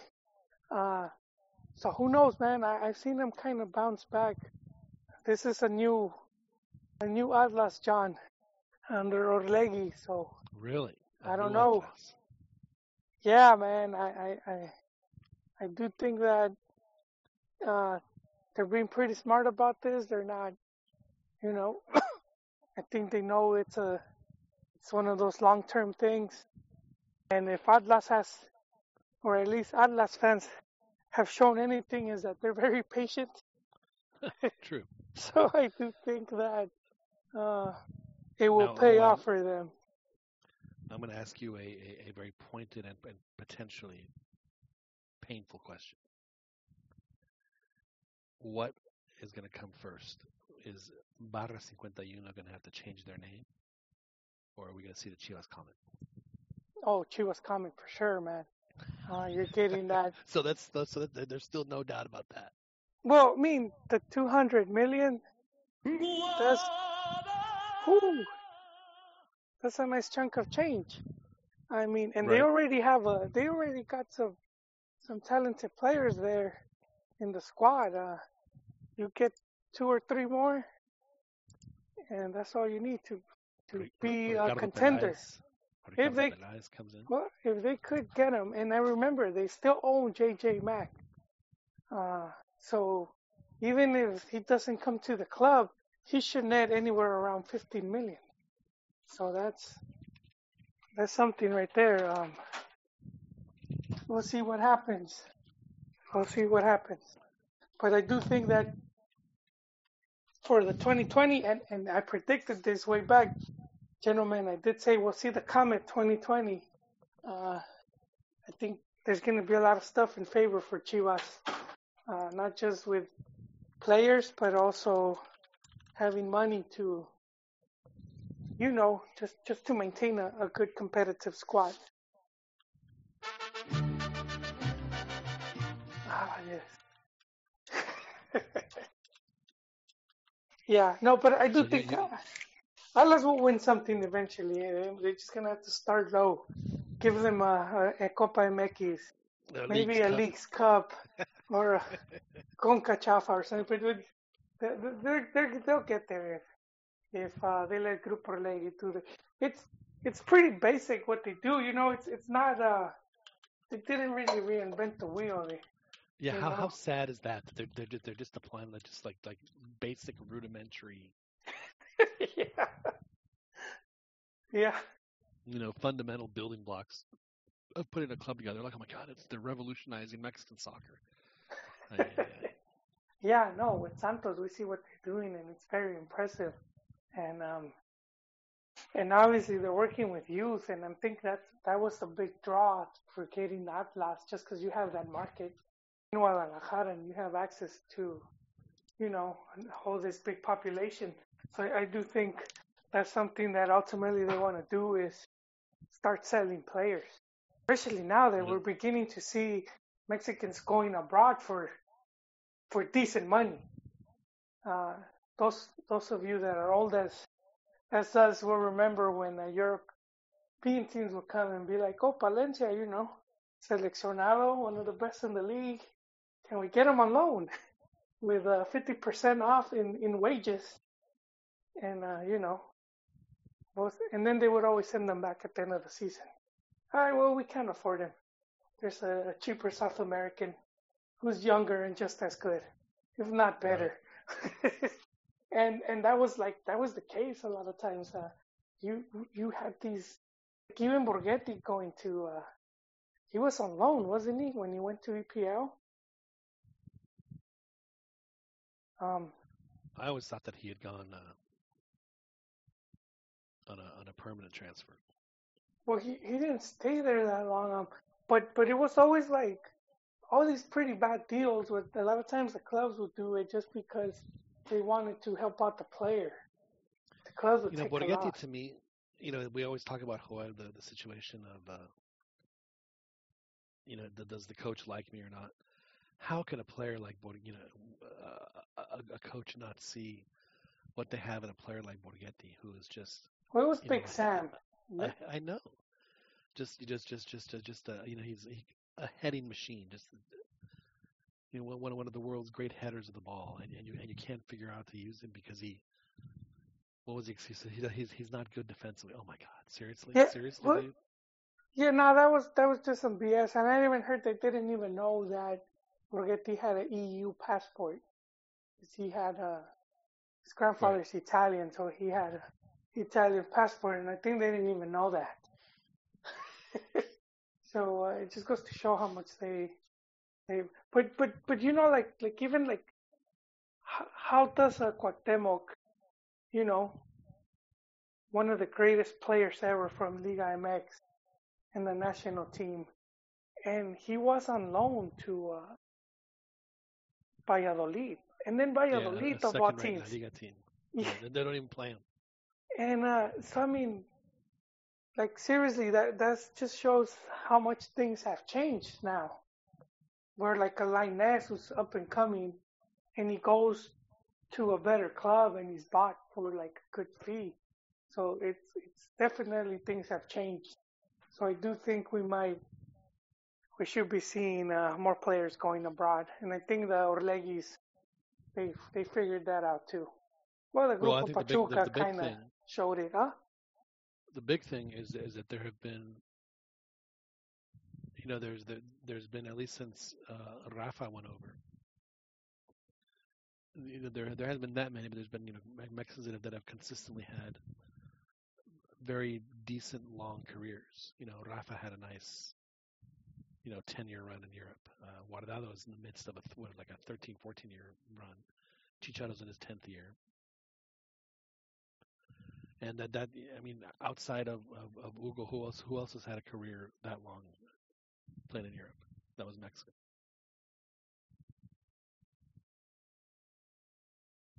Well, Exactly. H H, he's kind of getting there. Well, he's yeah, he's been there for five years. So I mean, so yeah, so so so the the Mexican player is is becoming more marketable in Europe. Yeah. that, that that's not a bad thing. But but again, I think that Liga MX is good enough to where, you know, if if, if you get a call to, to play in Europe, you know, don't you know you, you know make make sure you're going somewhere that's going to be a spot where you you can be challenged more. Well, and then some of the players that left, uh, left because they wanted to.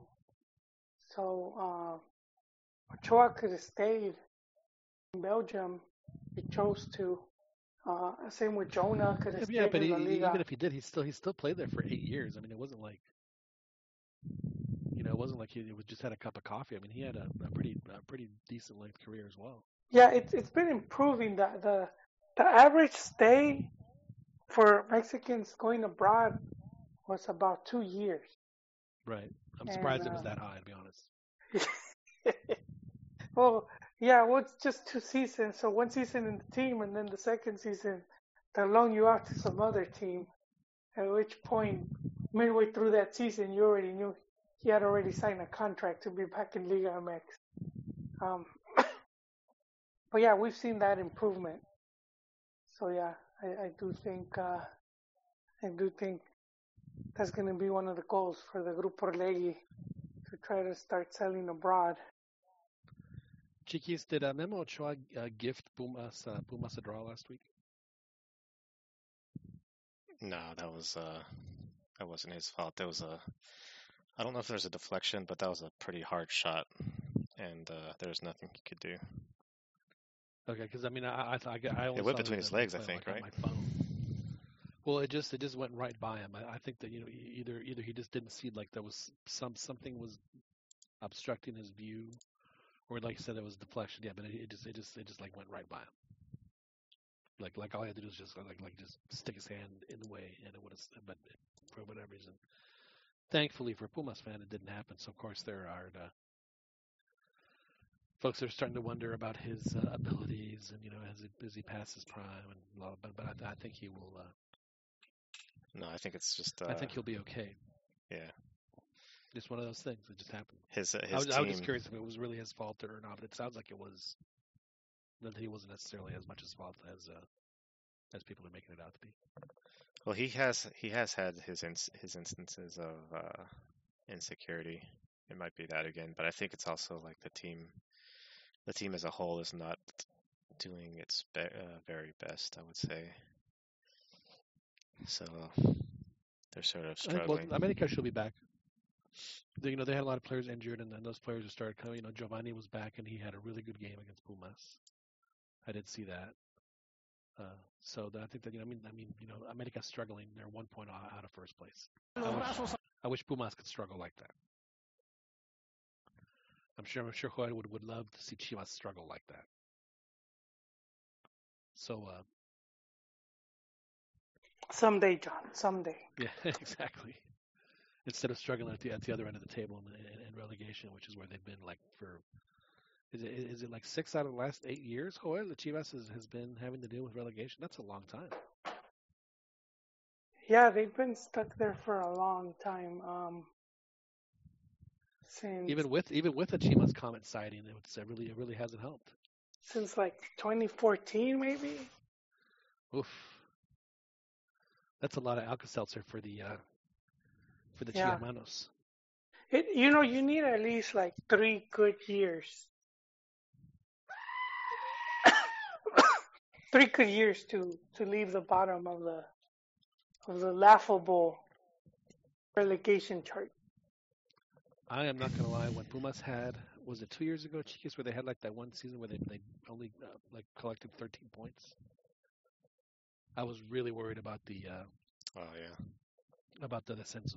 Really worried because uh, I mean that that stays with you for three years after you do it. So it's just and and you know it's one thing to have 18, 19, but to have 13 points, I mean that is really really really rough. But you John, know, but but yeah. who who now takes who who takes relegation serious now? No, you're absolutely right. It's uh, it, it is uh, you know, uh, Nashville just paid what is it, 150 million dollars or whatever it is to have their franchise fee, so they could have their their MLS franchise, and Veracruz pays six million to avoid relegation. Well, and it's going up, right? For MLS teams, it's at what 100 million or 120, It's well, whatever it is, it, it, it's a big chunk of money. And it's gonna go up because uh, they're Well, looking sure. at what is it? Two more teams, I guess, that they want to bring into the fold. But yeah, Yeah, well, they, that compared to six million, um, we don't even know what Jaguares. Jaguares. I keep saying Jaguares. I mean Juarez. I wonder how much they paid Lobos Buap. to have the team in the, in Juarez, yeah, I don't know. for that franchise. They probably just a box of Corona Familiar. You know, they threw them in asado and uh, I don't know some couple of couple of barriles de pulque. some tickets to I've never the. I've never had pulque. Have you ever had pulque, Joel? No, I turned it down. I was being um, it's being very gringo of me. But I was I was with my uncle. We were in Mex. We were on the road, it was like a stand, and it was almost like in the middle of nowhere. They had a pulque stand, and I was like, "There's no way I'm I'm uh, I'm drinking that." Pass on that. Pass, hard pass. Uh, but but you know that's because of here. Uh, a friend of mine, well, it was a friend of the family. He had eaten from. Uh, he had eaten from one of those trucks. This was before you got those fancy hipster trucks. You know what I'm talking about? Sure. Sell the organic food and whatnot. This was the old school dangerous Mexi trucks. Uh, The ones, at- the ones at the construction site. yeah, the ones you literally gambled your life. And that's what happened to a friend of ours, uh, twice, well, to two friends. Uh, one of them ate pork and he had worms and they, they went to his brain. Oh God. That that. Yeah. That sounds awful, and that's a Pink Floyd lyric, by the way. Just just. But, uh, you know, he went to the hospital and I, I'm not exactly sure how they got rid of them, but that's Yeah, they scary, man. That, start the, coming out of your ears. the thought It's coming out of your ears, dude. you know, the, the thought of just, you know, I'm, I'm gonna have a burrito and then it, it could, that could be the end result just scared me. And then the the second one was uh, another friend of ours. Then he ate he ate shrimps, and uh, he, again from a truck, and he he had like uh, what was it? Um, Was this in Mexico? hep hepatitis. No, it was here in the U.S. So I'm like, this is happening here. I'm just scared of anything that's just out in the street, you know. Patileche y galletas para todos. Nos That's all I do. That's all I do in Mexico. man. always sanitary Baticueva. Huh? In Mexico, that's all the place I go is on the street. It's on the street. Yeah. Get your drink in a bolsita Yeah, with like a straw tied with a rubber band. anyone, Um, any, some some people try to take me to Toks, which is like a nice fancy restaurant. I'm like, uh, okay, whatever.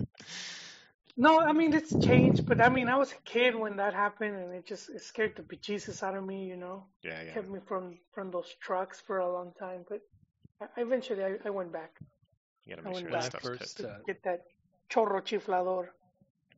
What happened, John? when I first graduated from college, my first job I had was working at MCI. I was on the phones, and uh, there used to be uh, for our first break there was always a truck outside, and man, they had the best uh, carne guisada tacos I've ever had in my life. Uh, I don't know what they're doing, but man, they were good. I think I had I, I went on my days off.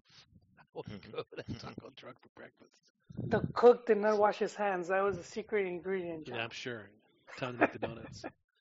Yeah, I would go on my, on my days off to eat those, and I would tell my my housemates, so "You've got to try these tacos. These tacos are unbelievable." They wouldn't believe me. I'd bring out a big stack of them, and they're like, "Oh, this, these are just incredible." That was just right in the in, in, in, in the first stages of the of the breakfast taco revolution that, that seemed to Oh, happen. still need to try one. I still need to try one, John. I haven't.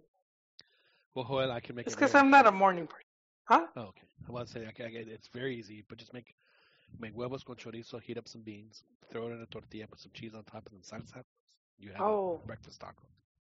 The, the cheese was the missing ingredient. Well, well, you don't have to have the cheese, but it, but it it it, it, it certainly helps. What what is What, your what breakfast type? Like what, what type of cheese though? Uh, well, I don't know if I should say, you know, on the air. You know, I want to have I have a reputation. No, I use uh, just like shredded yellow cheese, you know, whatever it is, cheddar. You know, I don't have to use queso cotija or None of that stuff. well, although we can get that stuff here, like like the Mexican manchego cheese and Oh, stuff. I mean, you know, well, I would eat, I would eat it with queso fresco.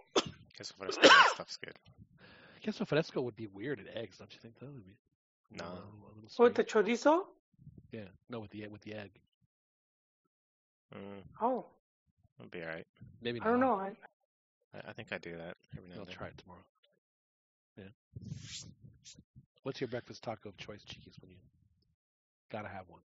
Chick Breakfast just taco? continental breakfast for him. Oh, breakfast taco is like a gringo Yes. thing. I, I like potato, man. Or actually, in uh, Lockhart, I had a brisket with, I think brisket, egg, and potato. That stuff was pretty good. Chiquis calls a taco a gringo thing. Then he goes on to name briskets. Well, that's and gringo, He man. wants crumpets and tea. Well, see, Bris- used to think that brisket's Texas, man. it. Brisket's quite, Texas. quite irony. until I watched the uh, the the, the, the the the Taco Chronicles on Netflix. It, it has opened my eyes about the different kinds of tacos that are available. So I mean, like, you can make anything into a taco. Yeah. So no, that that does sound good. Though. I'm not I'm not a fan of the of the of the of the barbecue flavored Taco. breakfast tacos. Like Yeah. if I, if I have sausage in my taco, I would like do country sausage over like barbecue sausage. Just a personal choice. Uh-huh. But they're still delicious either way. I mean, they're still. And, and a brisket potato just sounds incredible. Good lord, that that just sounds like a good meal.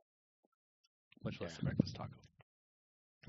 Yeah, Chiquis, this- Chiquis is getting paid on time. uh, There's a place in there's a place in Lockhart that uh Like a chronicle checks are clearing. yeah. A place in Lockhart that sells some good uh good tacos, man. Drive through. Barbecue place. It's pretty good. Yeah, for those of you that don't know, Lockhart, Texas, which is about like maybe 20 miles southeast of Austin, is the barbecue capital of the planet. Places has five just unbelievably good uh, barbecue joints, uh, as as good as there are anywhere in the country. And it's so weird that they're in this tiny little town in Lock and and again just uh, a, a little southeast of Austin. And it's funny, Chiquis, because you could ask any person who, who has been and had Lockhart barbecue, and they say, "What's your favorite restaurant?" And each one will tell you something different. Yeah. It's uh, like like I'm, I'm a Kreuz's guy, but you know they have there's like what Chisholm Trail and Blacks and Smitty's, and they're all amazing. They're all really good. You guys are making me hungry. And it's Chisholm already Trail is the place I went to. kind of late. Is is, is, is so is, is that your uh, is that your barbecue place of choice in, in Lockhart? Uh, yeah, recently. That's been the place to go. Uh, Black said that was the first place, and then I think I went to the other ones, Smitty's and Kreutz, and then Chisholm Trail has been the place as of late. The place that has won your heart. Yeah. You gotta No, drive so for, for you folks that want to, if you enjoy Texas barbecue and you want to have a little excursion, that is where I recommend you go. Is uh, just outside of town in Lockhart, Texas. Well, gentlemen, I think that uh, I don't know that y'all have any other topics. Oh, we need to talk about Chicharito before before we uh, Wait, wrap it up. Well, oh, wait, like, yeah, yes, Juan, yes. there is one that uh, that's Chelis. So Max Camote is not the only one that hang his boots. Chelis as well has called it quits. So we're not going to see him come coach Puebla again. Who knows? Who knows? If uh, 80s WWF wrestling taught me anything, it's not to take these retirements too serious. but uh, he did. So- That's unfortunate. hap- So why was it that Chelis could not get a gig outside of Puebla? Like like why why wouldn't like Chivas ever hire him? Chivas, huh? I, I because I think ML, uh, MLS, uh, Liga MX is still very tight. The promoters are still very influential, and um, I think they they still play a big role in in who well, gets what. is It's, it's he's in bed with the biggest promoter. is he now? Yeah. Well, then I don't. Maybe he just got tired of it. Well, he's really good on TV, so I'm sure that we'll be seeing him on TV moving forward. But uh, we, I do tip my hat to Chelis. He was uh, he was uh, definitely uh, uh, a, a nice breath of oxygen Entertaining guy. in the league. Yeah, I got a Well, quick Ch- Ch- Chicharito, oh, go ahead, Chiquis. before, yeah, before the real quick stat before the Chicharito. Uh, Necaxa has uh, they're in first place, of course, but they have uh, have uh, three guys in the top ten in the goal scoring uh, Oh, table. do One of tell, them, Chiquis, do one of- tell.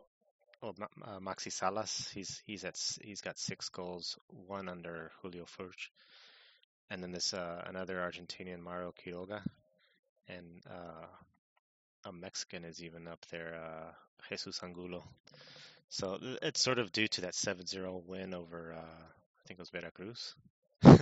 so that sort of helped them. But uh, but yeah, they have some uh, goal scorers sort of to look out for. Let's see if they can maintain. They also have a really good coach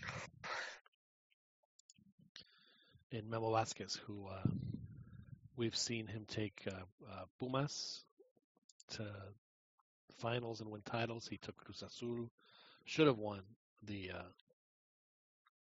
the, the the the title with Cruz Azul against America before uh, the autogol that kind of sunk him there at the end, which uh, for some reason was uh, credited to Moises Munoz. And uh, you know now he's got uh, Necaxa playing well, so you know he's uh, he's he's, Ah, he's uh, a good I coach. forgot. I forgot Munoz was still playing. No, I think Munoz is still playing, but uh, but Memo Vasquez is still coaching and he's doing and he's doing very well. And, is, and has been has proven over time that that he's a, a an above average coach in in Liga MX and has, and has done very well for himself in the league and has another team playing well, so it shouldn't be a surprise. Now, who was it uh, that, that, that this week that said that the Mexican coach is still like very undervalued in Mexico? Oh, that's right. I I read it and I forgot. Was that uh, like when when they had the the, the De La Torres and uh, I think it was Lapuente on uh, on, on the, uh, the the the Tudena on the Tudena shows? Is, is that where that came out? I honestly can't remember, but I did. Profe Cambia shared that news, and I I was like, I agree, but I don't I don't remember who said it. Yeah. So um, has Pumas played Necaxa yet? Uh, yes. They did, and of course Pumas, and of course Pumas defeated Necaxa, so that proves once again that Pumas is the best team in the league. We're just, you know, They just don't know it yet. that's right. We're just we're just hanging back. We're just hanging back. We, we, we don't- we don't want to peak too early. We want to you know get into the Liga playing. I do strong. think uh, there's going to be one hellacious battle for that seventh and eighth place. I can see it. It's it's going to become, especially with some of these unexpected teams like Santos, Necaxa, and a few others that they weren't expected to do so good. All of a sudden, they're having really good seasons, and uh, and then you have a team like Monterrey. Monterrey could fall back, but they could bounce back at any time. They do have you know, they're pound for pound one of the best teams. And Here and are the teams, uh, Joel, that are that are between six and fourteen, and only three points separate six and fourteen. So there's Tigres, there's uh, San Luis, Morelia, Pumas, Atlas, Monterrey, Guadalajara, Cruz Azul, and Tijuana. So out of those eight teams, only three are going to make the play. Are going to make the Liga.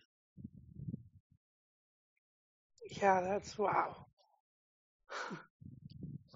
and of- course, that's you know that is the- the teams above them don't like have a calamitous collapse, And- which uh, and and that is why, ladies and gentlemen, we're not getting rid of, we're not going back to the long season. Uh, but I'm, I'm disappointed in Chiquis because he brought it up, and here at the cantina we figured it out. Wait, what was the reason? I didn't just- catch that. You the, were talking about about about uh, Liga MX. They should uh, doing the long season again. Yeah, what was that up? what was the reason that that they won't go to the long season again? because of like TV rating. Uh, when you have that fight for to make liguilla, and then liguilla, the you know, it's a huge spike in rating. Well, yeah, exactly. And, and and again, remember that the, the, the owners of the league also own the own the TV signal. So, and it's not just Televisa and Azteca. I mean, you have you have Imagen in there. There's Yeah, uh, Claros. I mean, it just yeah, it's uh, it, it is it is unfortunate, but that's just that, Yeah. that, that is that is that is Liga MX. So yeah, you're right, Joel. The, the, the two season seasons are just not ever going to go away. yeah. And, and if Chiquis would listen to the Cantina Pod, he would he would Oh, I know ag- we figured it out, Chiquis. well, I agree, we, we but I would figured it out, John. I, I John agree. and I figured out I what agree. what will make it more competitive. And it's, it's cut the number of teams that qualify. I agree. I was just going off of the Enrique Bonilla uh, quote about the only way to get into Li- uh, Libertadores would be modifying the schedule. But yeah, I agree with you.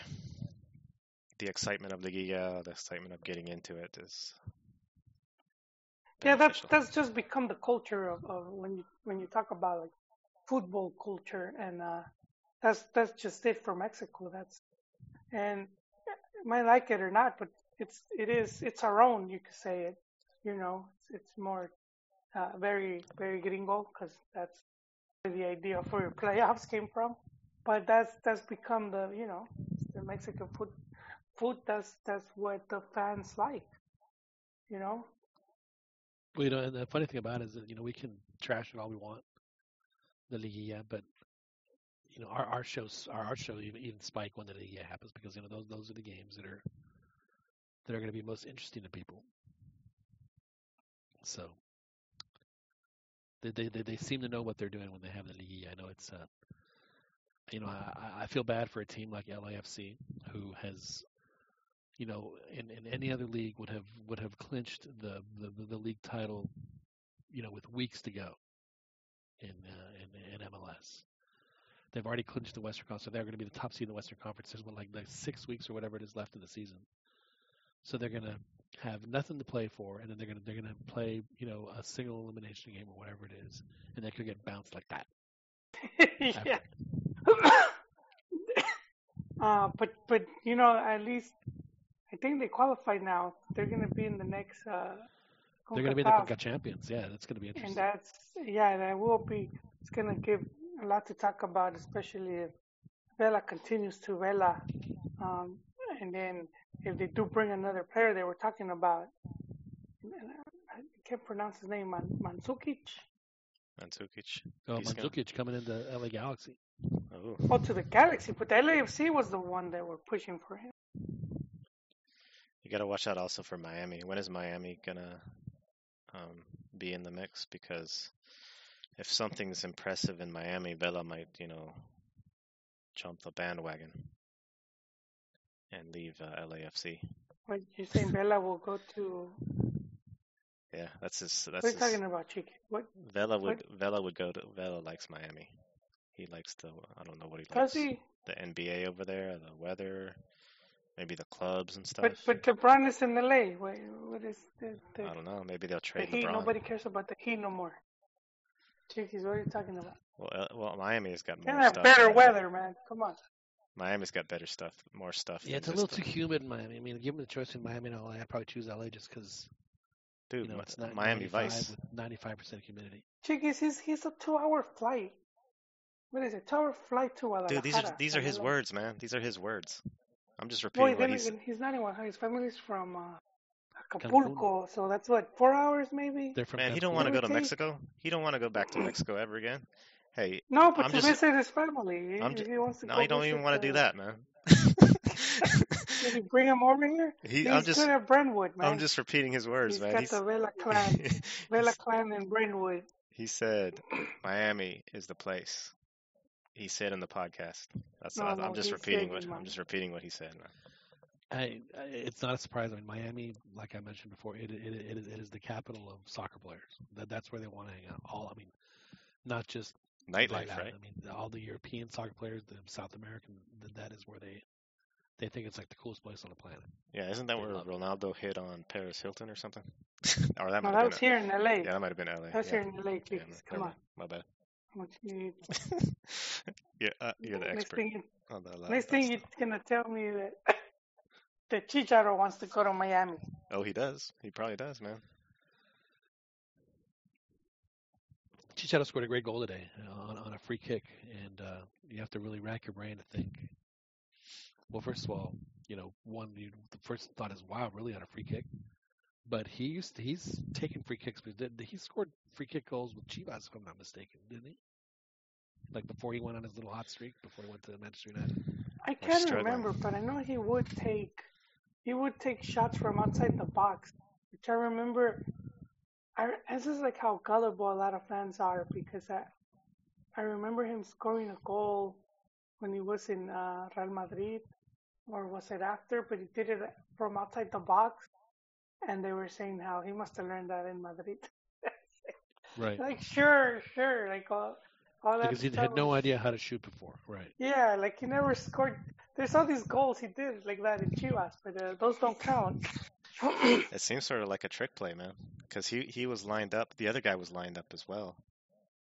And then there, I mean, if you know Chicharito, you're not like we we can't even think of the last time he scored off of a set piece like that. Um, but he took it, and the goalkeeper wasn't. I mean, he he was relying on the wall, but Well, I, I think usually like like um it wasn't on the angle. You know, I- it wasn't too hard of a. I think their usual free kick taker wasn't playing or wasn't available. Oh, Yeah, it was an amazing kick. I mean, he was able to kick it because the guy he kicked it over the guy who was jumping, and it dipped down underneath the bar enough, but still above the goalie's hand. I mean, it was it's impressive. It, wa- it was, and you know, he has he has shown a long distance shot before, and uh, you know, He's I- got I- good I form. think what, sure, and I, and I think what people don't. Uh, you may not understand about Chicharito, especially when he was in Manchester United, is that his coach told him that his and Chicharito has said this uh, many times. He said, you know, Sir Alex, he wanted me inside the six-yard box. He said that is Yeah, where. I want you to end up much in every play. Poacher, Yeah, because he wasn't like that in Chivas. So he wanted him to crash the box every time they went down. That that, that was where Chicharito was. That's where Sir Alex wanted him. You know, obviously, obviously it worked because Chicharito uh, has had a, a very long and fruitful career in uh, Europe, although his last couple of years at West Ham were a little rough with injury and the fact that, frankly, West Ham was just terrible. And uh, it just it just uh, didn't work out. And then didn't they end up picking uh, like the, the, the, the same awful coach, uh, David Moyes, uh, when when Sir Alex retired at Manchester United? He kind of banished Chicharito, so he had that happen to him. So it just wasn't a good fit. But you know, we'll see how it happens, uh, how it turns out for him Sevilla. But I, I, I do insist that when Chicharito comes back, he's not going to come back and play. He's going to come back and do TV, and he's going to do TV in the states In English? in English. Oh.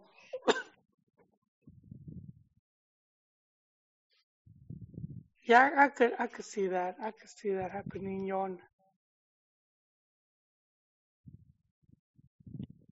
I guess I could. But it was also. a very nice goal for him. It was a very nice goal for him, and hopefully that'll get him going in the in his latest journey at Sevilla. And uh, you know, frankly, it's uh, you know, the, the, as far as national team players uh, who played in the European competitions this week, they actually had a pretty decent uh, run of things with, uh, with Lozano playing well for Napoli, and uh, I think uh, Edson Alvarez scored a goal. Hache scored Uh, a scored a goal, Yeah. tied yeah, up the he game. Finally, he, he made his debut. He made his debut, and and, and saved and, uh, and saved the coach's butt uh, with the equalizer. Was it against Juventus?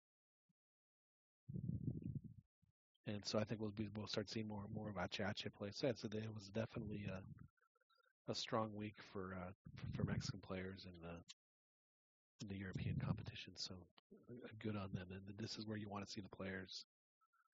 You know, you want to see obviously it'd be nice to have like you know 20 players in, in, in the Champions League, but there's what four in the Champions League this time around, so it's not too too Yeah. bad. Do you gents remember the first Mexican to play Champions League?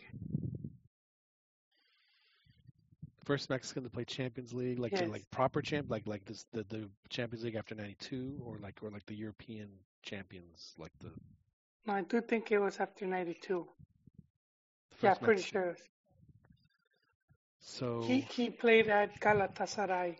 He went on loan, obviously. Nery. He was from Necaxa, I'm gonna say uh, Beto Garcia. defender. Defender. I think it's El Cuchillo Herrera. Oof, I would have never have guessed that. Yeah, never. Yeah, it was. It was. I think that's. He, yeah. I think that's. Or el Picas Becerril. Is that el Cuchillo? Was it was it Tilon Chavez? Hmm? No, not not Tilon. Um.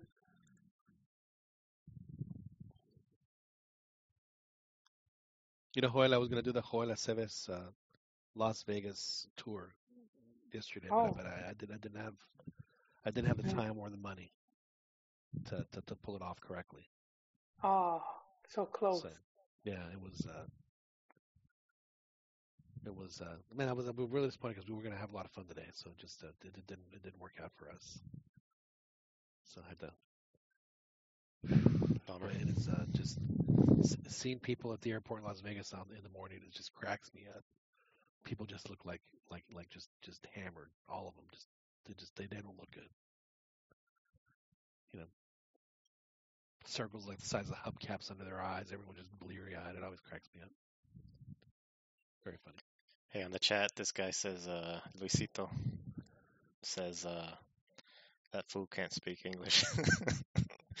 Referring to Chicharito, do, what would you say, doing commentary or something? Analyst? And, No, I, I thought you I, were I talking about me. no, no, I think he was talking about Chicharito, which is true English. because his his uh, his vlogs that he does on YouTube, he's they're, it's all in English, and uh, that dude makes all kinds of has mistakes. he has a couple years for that, and uh, his wife who yeah, that's. Australian. I he speaks pretty good, but there's there's errors here and there. But yeah, no, Well, but but he'll be the, agree he'll be the. Marcelo If you- if Balboa, You don't, the Mar- Marcelo if you Balboa can version. speak it right though, it, it just yeah, I don't. You know, no offense to Mariano, but if it,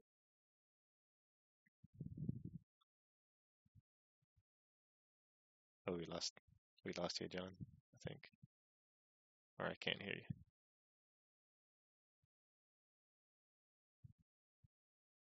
what was the clip that's been making the rounds with uh, Sutcliffe? He was doing NFL. Oh yeah, he's he's uh interviewing a guy and he says the question in Spanish first and then in English, and the guy's Oh, looking at him but the, they, there's there's these clips where people are doing voiceovers. oh yeah, I only listened to one, but I, I don't know where it's at. Yeah, I saw that too. Sergio Almaguer. I, I was so wrong. I said I said uh, it's Sergio Almaguer.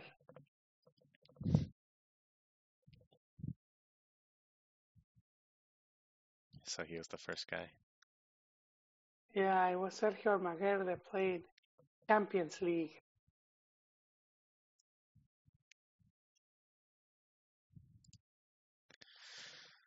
Yeah, man. I think we lost John. Audio or something happened. But I I think um technically, well, Mexican coming out of Mexico because Nery Castillo played Champions League at 16 years old.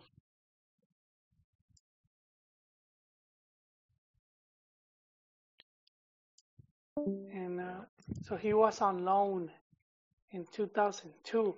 I don't, Castillo must have been around around the same time and played it with Olympiacos. Yeah, but it was Sergio Almaguer. I remember that. I didn't get to see the games though.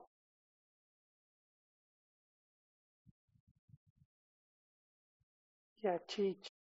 Well, he have enough time. He he's gonna have to improve his English if he's gonna do Yeah, he, he's English he's okay. commentary. I'm gonna start keeping up with his vlog now. Naked very people. What is it called? Yeah, naked pe- naked uh, naked humans.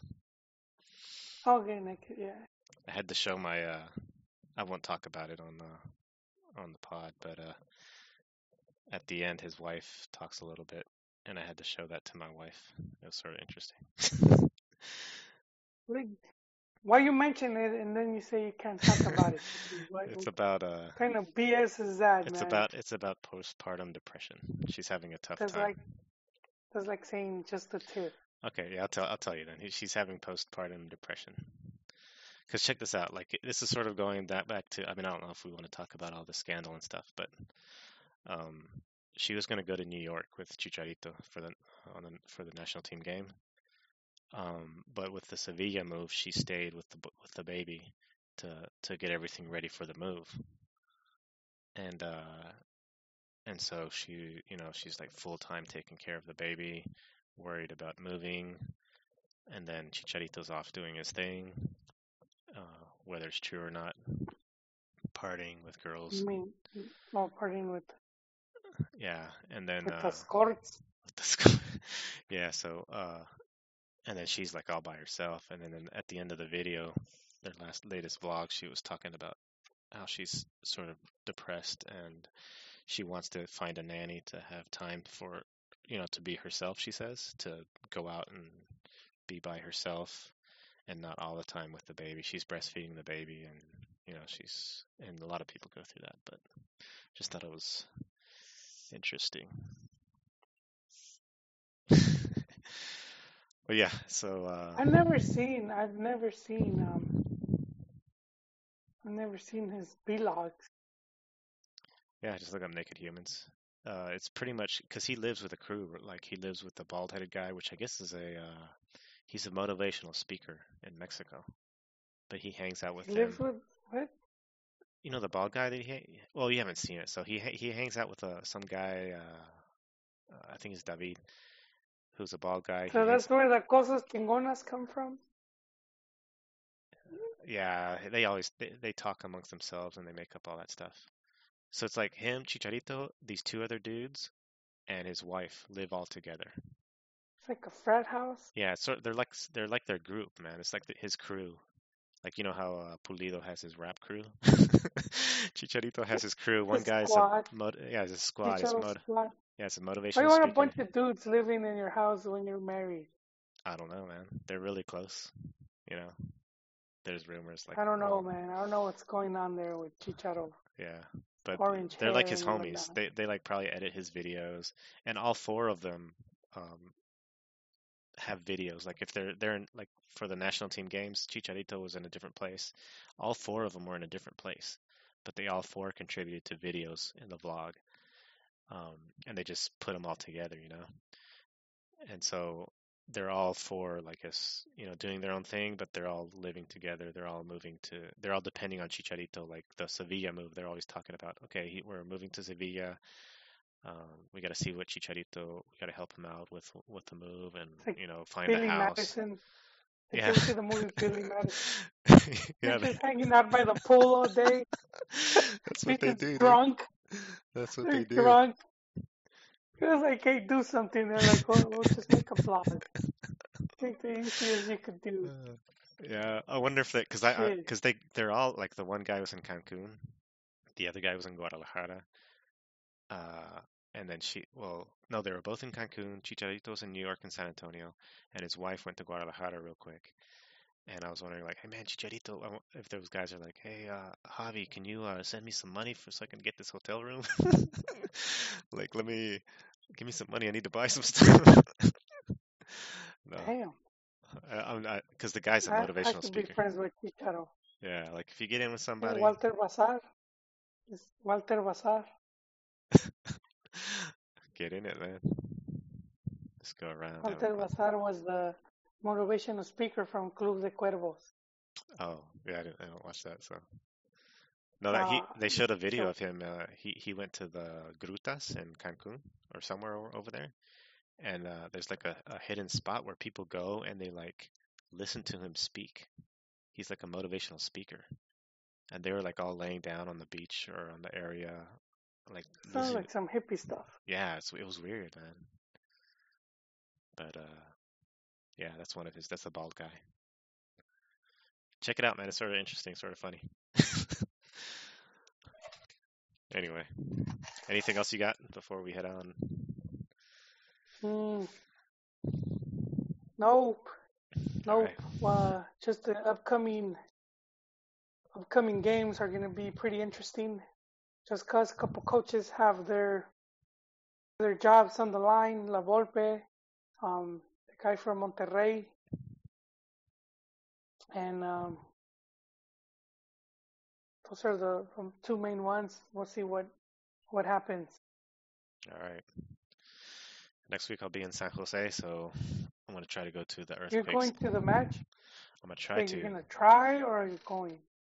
I I sent emails, but I haven't responded. They haven't responded to me. Jaime is gonna be Oh, there, um, as a photographer. he got photographer. his response right away, dude. Uh, Yeah, I think I got the bad. wanna I think I got the bad rep. I might be yeah, outside they the stadium just to, cold shoulder. Yeah, I'm, I'm I'll probably be out the stadium just taking videos with fans and stuff. So I'll probably try to be there. You're like the dude with the cup, that meme. The guy that has this holding the cup. Uh, begging, Huh? uh, begging for limosna or something. Yeah. it's messed up. Like asking for the press pass. Oh yeah, yeah. I want it. I want to try doing that. We'll see. All right, man. Thanks for coming on. Uh, Yeah, always a pleasure, man. yeah, it was good. Uh, good stuff. Thanks to John for coming on, giving his perspective on the Leagues Cup. And uh, thanks for listening. Thanks to Luisito from the chat and everyone else who listens to the podcast. And we'll see you guys next week after the games. We'll hopefully try to podcast and talk more about the results. Have a good evening.